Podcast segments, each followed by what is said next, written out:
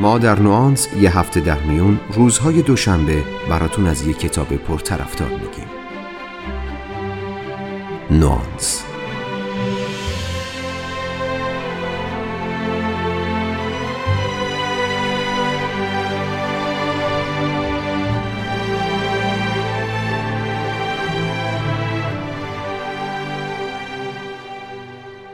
وقتی کلمه باج به گوشمون میخوره اغلب یاد پولایی میافتیم که برای حق و سکوت یا رشوه پرداخت میشه، که البته خیلی هم بیراه نیست. باج معمولاً هزینه‌ایه که باید بپردازیم تا شخصی که از ما قدرتمندتره کاری به کارمون نداشته باشه. اما باج دادن و باج گرفتن همیشه هم این مدلی نیست. یه جور دیگه از باج هم هست که بهش میگیم باج عاطفی. باجگیری عاطفی یه جور استثماره. تو این رابطه یه نفر با ایجاد احساس گناه یا وحشت تو وجود طرف مقابل ازش سوء استفاده میکنه. باجگیری عاطفی یه تفاوت مهم با باجگیری جنایی داره. جنایتکار شما رو تهدید میکنه اگه پولش پرداخت نشه میتونه اطلاعات شخصیتون رو فاش کنه یا باعث رسواییتون بشه. اما باجگیر عاطفی معمولاً از عشق و علاقه و تعهد شخص مقابل سوء استفاده میکنه. شما از باجگیر جنایتکارتون متنفرین، اما خیلی سخت ممکنه از باجگیر عاطفیتون دل بکنید. با این حال باجگیری عاطفی و جنایی شباهت مهم هم با هم دارن. اینکه همیشه دست آخر اونی که باج میده بازنده اصلیه. اگه دوست دارید در مورد باجگیری عاطفی و تأثیر مخربش تو روابط عاطفی ما آدم‌ها بیشتر بدونید، توی این اپیزود با من همراه بشین تا بیشتر براتون بگم.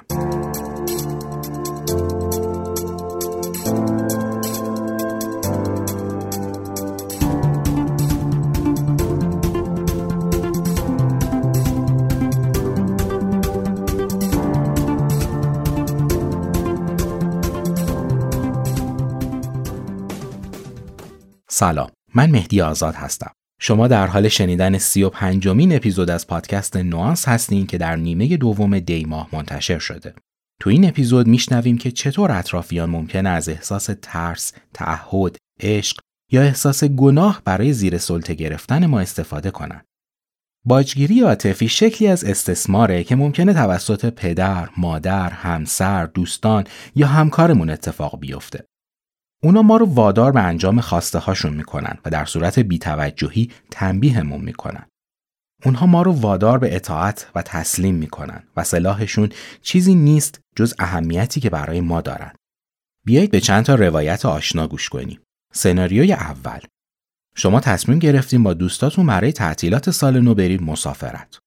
هتل و بلیت رزرو شده و همه برنامه‌ریزی ها رو هم انجام دادید. به مادرتون زنگ میزنین تا بهش خبر بدین که برنامه سفر دارید و امسال تو لحظه سال تحویل نمیتونید کنارش باشید.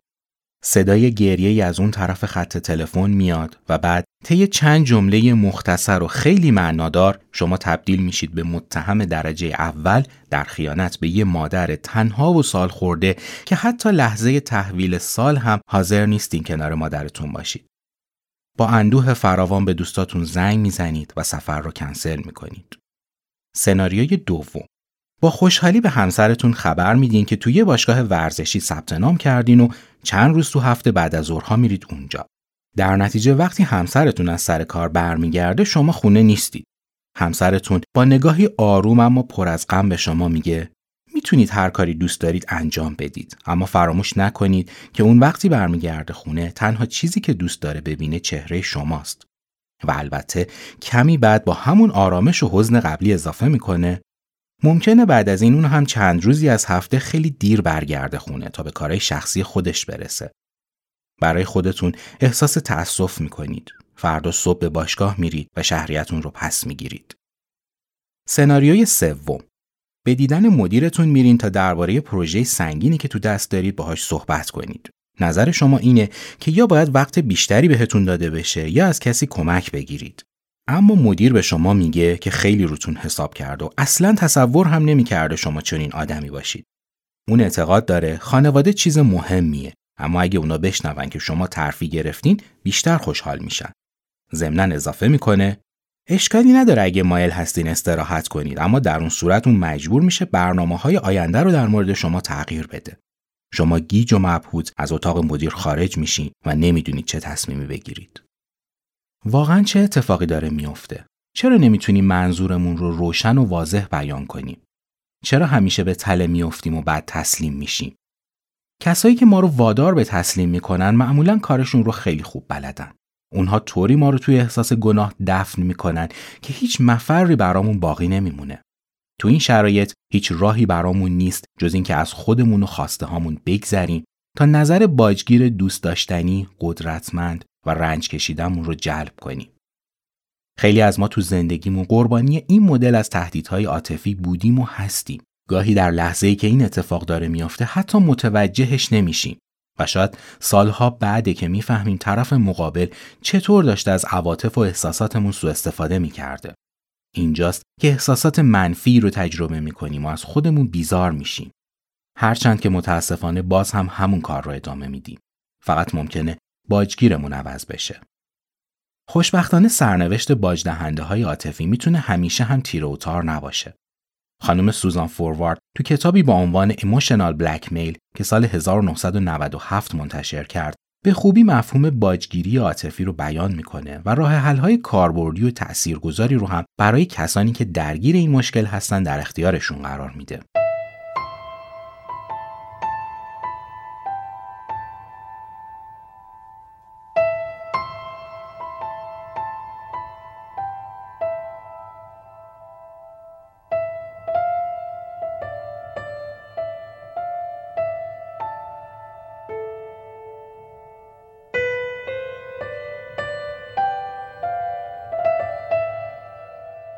همون جوری که گفتم باجگیرهای عاطفی معمولاً موجودات باهوشی هستن. اونا خیلی خوب نقاط ضعف طرف مقابل رو شناسایی میکنن تا بفهمن چه چیزی براش از همه مهمتره. مثلا اگه بفهمن شما تشنه محبت هستین، تهدیدتون میکنن که اگه خواستشون رو اجابت نکنید، دیگه شما رو دوست ندارن. اگه متوجه بشن شما از نظر مالی بهشون وابسته هستین، دائما شما رو تو منگنه میذارن که ممکنه پولی رو که میدن قطع کنن. خلاصه این که خیلی خوب میتونن شما رو تحت کنترل داشته باشن. اما برای ما تشخیص باجگیر عاطفی کار راحتی نیست. خانم سوزان فوروارد از کلمه فاگ برای رسوندن منظورش استفاده میکنه. فاگ به معنای مه. باجگیرای عاطفی قربانی خودشون رو توی حالت کاملا نامشخص و بلا تکلیف نگه میدارن، طوری که اونا اصلا متوجه نمیشن چه اتفاقی داره میفته. یه اصطلاحی داریم که میگیم طرف با پنبه سر میبره. باجگیرای عاطفی معمولاً از این روش برای پیشبرد اهدافشون استفاده میکنن. اونا قربانی رو تو مهی از ترس و تعهد نگه میدارن تا مانع دیده اون بشن. برای اینکه از این مه بیایم بیرون، خانم فوروارد تو کتابش کلیدهای مختلفی رو به ما معرفی میکنه. مثلا طرف مقابل دائما تهدیدتون میکنه که از زندگیتون میره بیرون، یا شما رو متهم به این میکنه که اونقدری که باید دوستش ندارین. حتی ممکنه تهدید کنه اگه بهش توجه نکنید ممکنه به خودش آسیب بزنه. باجگیرها معمولاً هیچ توجهی به خواسته های شما ندارن و اگه توی رابطه حتی ذره‌ای هم به خودتون فکر کنید متهم هستین به خودخواهی و خودمداری. یه نشونه دیگه باجگیرهای عاطفی اینه که وعده های زیادی میدن که هیچ وقت بهش عمل نمیکنن. زمانی که بهشون اهمیت میدید عاشقتون هستن و زمانی که بهشون توجه نکنید افسرده یا خشمگین. به طور کلی ما میتونیم چهار نوع از باجگیرهای عاطفی رو در نظر بگیریم. دونستن ویژگی‌های این باجگیرها کمک میکنه خیلی سریعتر این افراد رو شناسایی کنی. شناسایی به موقع یعنی خارج شدن از موقعیت و ممانعت از باجگیری. دسته اول باجگیرها تنبیه کننده ها هستند. اونها در مواجهه با بی‌توجهی شما یا از خشم فعال استفاده میکنن یا از خشم منفعل. تنبیه روش‌های مختلفی داره و حتی ممکنه کاملا شما رو نادیده بگیرن. تنبیه خاموش معمولا یکی از بدترین شیوه‌هایی که یه باجگیر ممکنه ازش استفاده کنه. اونا خودشون رو کنار میکشن و تمام بار عذاب وجدان و احساس گناه رو روی دوش طرف مقابل میندازن. دسته دوم باجگیرها درست برعکس دسته اول هستن. اونا تهدید نمی‌کنن که به ما آسیب میزنن. این باجگیرها این تنبیه رو به سمت خودشون نشونه میرن. به این صورت که اگه به خواستشون توجه نشه ممکنه به خودشون آسیب بزنن و ما مقصر این آسیب هستیم. این تهدید حتی ممکنه تا مرز خودکشی هم پیش بره. از دید این نوع از باجگیرها این روش مؤثرترین کاریه که طرف مقابل رو وادار میکنه به خواسته‌هاشون توجه کنه. دسته سوم باجگیرها اونایی هستن که اصطلاحاً بهشون میگن درد کشیده ها. اونها نقش قربانی رو دارن و طوری رفتار میکنن انگار شما باعث و بانی شرایط بدشون هستین.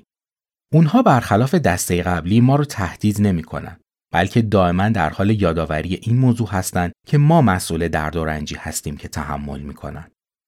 درد کشیده ها همیشه به این فکر مشغولن که چقدر بدبخت و تنها هستن. کافیه نتونید ذهنشون رو بخونید تا متهم بشید به بی‌توجهی و بی‌عاطفگی. دسته چهارم باجگیرهای عاطفی وسوسه کننده ها هستن. این دسته رو یه جورایی میشه باهوشترین باجگیرهای عاطفی دونست. اونا از دادن هیچ قولی دریغ نمیکنن. از عشق و محبت گرفته تا پول و ترفی مقام در سازمان. اما خیلی نرم و ملایم تهدید میکنن که اگه به خواستشون توجه نکنی، هیچ خبری از عشق و پول نیست. اونها مثل سرابی هستن که هر وقت بهشون نزدیک بشی محو میشن و دست آخر نه خبری از عشق هست نه پول.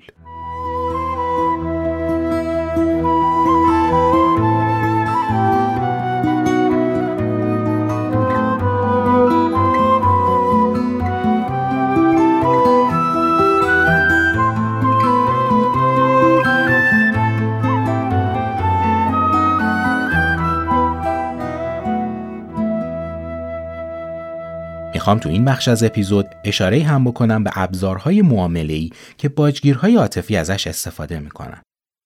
خانم سوزان فوروارد تو کتابش ابزارهای زیادی رو اسم میبره که اینجا من به چند تاشون اشاره میکنم. یکی از این ابزارها تعبیر دلخواهه. این ابزار اینطوری کار میکنه که باجگیر تلاش میکنه ثابت کنه مخالفت یا بی‌توجهی ما فقط به خاطر نادونی و ناآگاهی مونه. به زبون ساده تر ما آدم بده هستیم، اون آدم خوبه. ما نادان هستیم، اون دانا. اونا متخصص این هستن که یه حاله روحانی یا اخلاقی دور خودشون ایجاد کنن و اعمال و انگیزه های ما رو مورد قضاوت قرار بدن. یکی دیگه از ابزارهایی که باجگیرهای عاطفی ازش استفاده میکنن زدن برچسب های گیج کننده است. باجگیری که از ابزار تعبیر دلخواه استفاده میکنه نیاز داره کار خودش رو با زدن یه سری برچسب به خودش و طرف مقابل تکمیل کنه.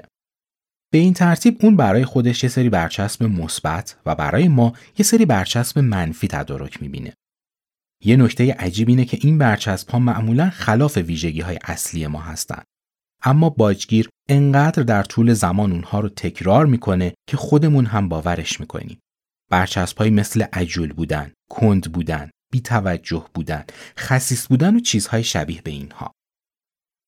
یکی از ابزارهای دیگه‌ای که بعضی از باجگیرها ازش استفاده می‌کنن، اینه که برای خودشون کلی حامی سرسپرده و جانبرکف پیدا می‌کنن. این افراد حامی از اعضای خانواده و دوستان نزدیک شروع میشن و گاهی حتی تا یه روانشناس یا یه مقام مذهبی هم میرسن. باجگیر تلاش میکنه با کمک گرفتن از نفوذ این نوع از آدم‌ها حرف خودش رو به کرسی بنشونه و ثابت کنه شخص قربانی لایق این قربانی بودنه.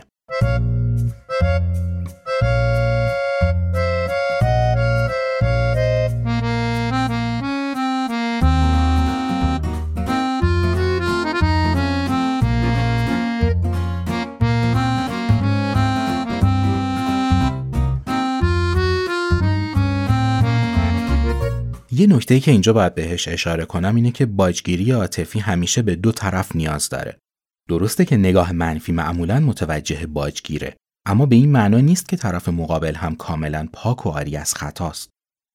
همونطوری که خانم سوزان فوروارد اشاره میکنه، باجگیری عاطفی یه فرایند دو طرف است که برای برطرف شدنش هر دو سمت ماجرا باید خودشون رو تغییر بدن. اگه یه سمت باجگیر عاطفی رو داریم، در سمت دیگه معمولاً شخص مهرطلبی رو داریم که در خیلی از موارد خودش باعث میشه باجگیر راحت‌تر دست به عمل بزنه. مهرطلبی خودش یکی دیگه از روش‌های ناکارآمد روانی برای رسیدن به خواسته هاست که اگه فرصت بشه حتماً تو یکی دیگه از اپیزودهای این فصل دربارش براتون میگم. باجگیری عاطفی شاید جون ما رو تهدید نکنه، اما یکی از ارزشمندترین داشته هامون رو ازمون میگیره و اون چیزی نیست جز شرافتمون. شرافت جاییه که ارزش‌ها و اخلاقیات ما با هم تلاقی میکنن و از دست رفتنش یعنی از دست رفتن استقلال، عزت نفس، امید، صداقت و خیلی چیزهای دیگه. در حقیقت با باج دادن ما هویت خودمون رو به خاطر خوشامد دیگری فدا میکنیم. ما ارزش هامون رو قربانی میکنیم تا به ارزش های کس دیگه‌ای زندگی کنیم.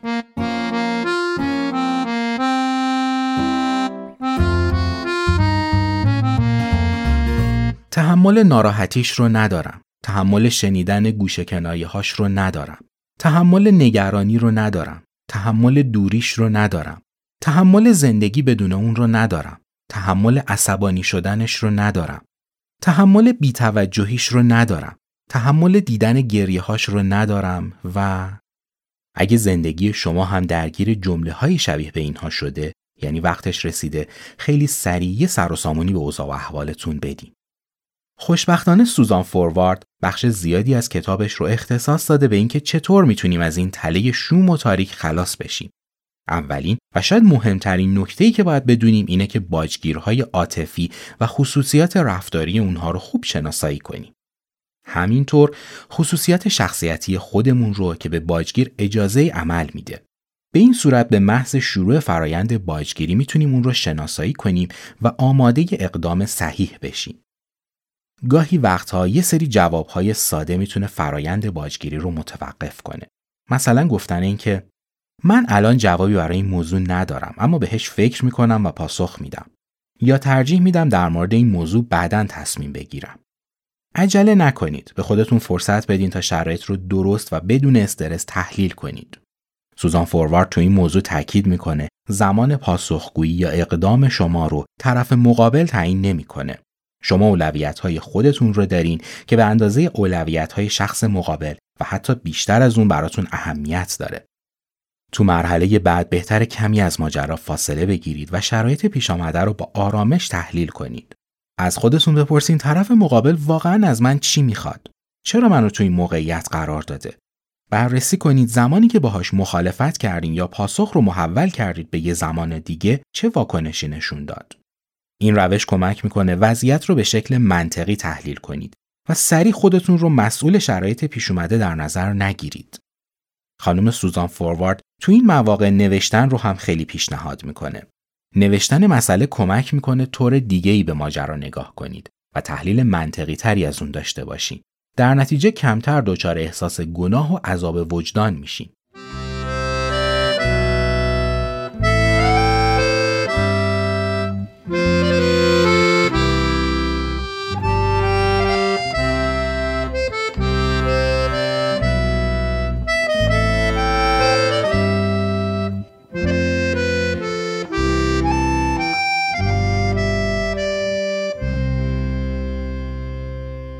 تقویت عزت نفس یکی دیگه از روش‌های مهم برای کنترل باجگیری عاطفیه. یکی از مشکلات اساسی ما اینه که اصولاً بلد نیستیم برای دیگران حد و مرزی تعریف کنیم. ما حریم شخصی خودمون رو انقدر باز تعریف کردیم که هر کسی به خودش اجازه میده نه تنها وارد اون بشه، بلکه به میل خودش هم اون رو کنترل کنه. فرقی نمی‌کنه طرف مقابل شما همسرتونه یا پدر و مادرتون یا صمیمیترین دوستتون. هر کسی برای خودش باید حریمی رو تعریف کنه که تو اون حریم هویت خودش رو مشخص کرده باشه. به این ترتیب به مرحله بعد میرسیم که صحبت کردن درباره مشکله. عزت نفس بالا کمک میکنه بدون پرخاشگری یا تبدیل شدن به یه باجگیر عاطفی درباره این موضوع با طرف مقابلتون صحبت کنید و در نهایت اونطوری که سوزان فوروارد تو کتاب Emotional Blackmail اشاره میکنه، چنانچه موفق نشدین نظر و روش طرف مقابل رو تغییر بدین به این معنا نیست که به آخر دنیا رسیدین. شما مرزهای جدیدی برای خودتون تعریف کردین و این مرزها ممکنه شما رو متقاعد کنه نیاز به یه تصمیم مهم تو زندگی دارید.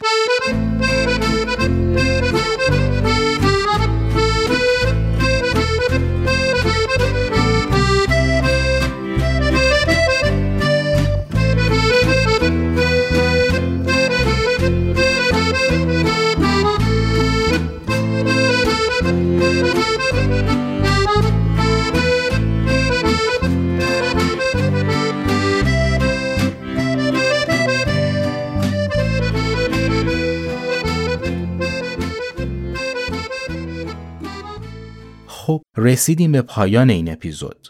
تو این اپیزود از پادکست نوانس شما رو با مفهومی به نام باجگیری عاطفی آشنا کردم. راهنما و مرجع من تو این اپیزود کتاب ایموشنال بلکمیل بود از خانم سوزان فوروارد. من تلاش کردم کلیدهای اصلی کتاب رو در اختیارتون قرار بدم. اما قطعاً اگه دوست دارید بیشتر در مورد باجگیری عاطفی بدونید و خیلی دقیق‌تر با راهکارهای جلوگیری از اون آشنا بشید، نیازه که به خود کتاب مراجعه کنید. این کتاب توسط نشر پیکان و با ترجمه خانم منیژه شیخ جوادی با عنوان باجگیری عاطفی منتشر شده. در آخر امیدوارم از شنیدن این اپیزود لذت برده باشید. پادکست نوانس رو میتونید روی برنامه‌های مختلف پادگیر مثل اپ پادکست، کست باکس و اسپاتیفای و همچنین سایت‌های تهران پادکست و شنوتو گوش کنید. منتظر نظرات و پیشنهاداتتون هستم و تا اپیزود بعدی دو هفته دیگه روز و روزگارتون خوش.